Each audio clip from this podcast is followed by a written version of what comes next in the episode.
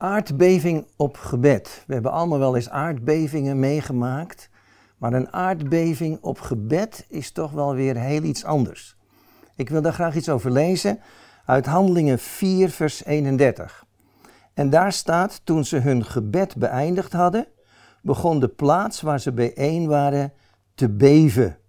Je zou het in plaats van een aardbeving ook wel een gebedsbeving kunnen noemen. De hele plaats van gebed werd veranderd in de tegenwoordigheid van God.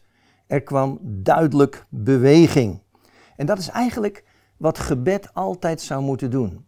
Gebed zou moeten zorgen voor opschudding. Opschudding in je eigen leven en opschudding om je heen.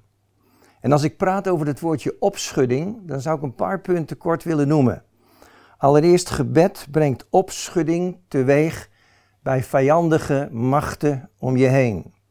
Als je gaat bidden, dan zul je ontdekken dat er vaak ook een stuk geestelijke strijd omheen zit. En dat als je gaat bidden, ook voor mensen die je vijandig gezind zijn, dat die vijandigheid toch kan veranderen. Het tweede is, gebed is de sleutel tot de oplossing van problemen. Het leven dat zit niet vol met doodlopende straatjes. Je kunt ook merken dat als je werkelijk gaat bidden voor uh, mensen om je heen, voor de zaken waar je bij betrokken wordt, dat daar verandering in komt, dat er een oplossing komt, dat het woordje onmogelijk gewoon verdwijnt. Kijk maar bijvoorbeeld eens naar het verhaal van Dorcas in de Bijbel. In de bovenzaal waar ze lag opgebaard, waren allemaal huilende mensen. En dan komt Petrus en die zegt tegen die mensen dat ze weg moeten gaan.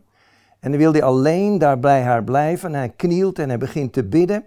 En dan zie je hoe daar leven komt in deze vrouw, deze Dorcas. Zij opende haar ogen en toen ze Petrus zag, ging ze rechtop zitten. Petrus wilde zich volkomen concentreren op deze zaak en daarom stuurde hij de mensen weg. En dat is ook vaak goed voor ons gebedsleven. Als je echt wilt bidden, dat je rust om je heen uh, krijgt, dat mensen daar niet storend in bezig zijn, maar dat er echt ook verandering kan komen omdat jij de tijd wilt nemen in de stilte om te bidden. En gebed is nog iets. Gebed is ook een wapen om je vrees te overwinnen.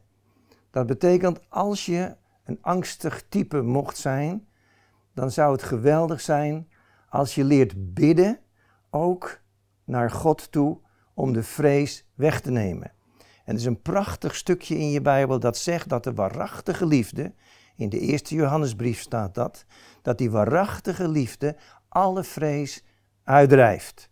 En dat zou ook heel mooi zijn als je dat eens zou proberen.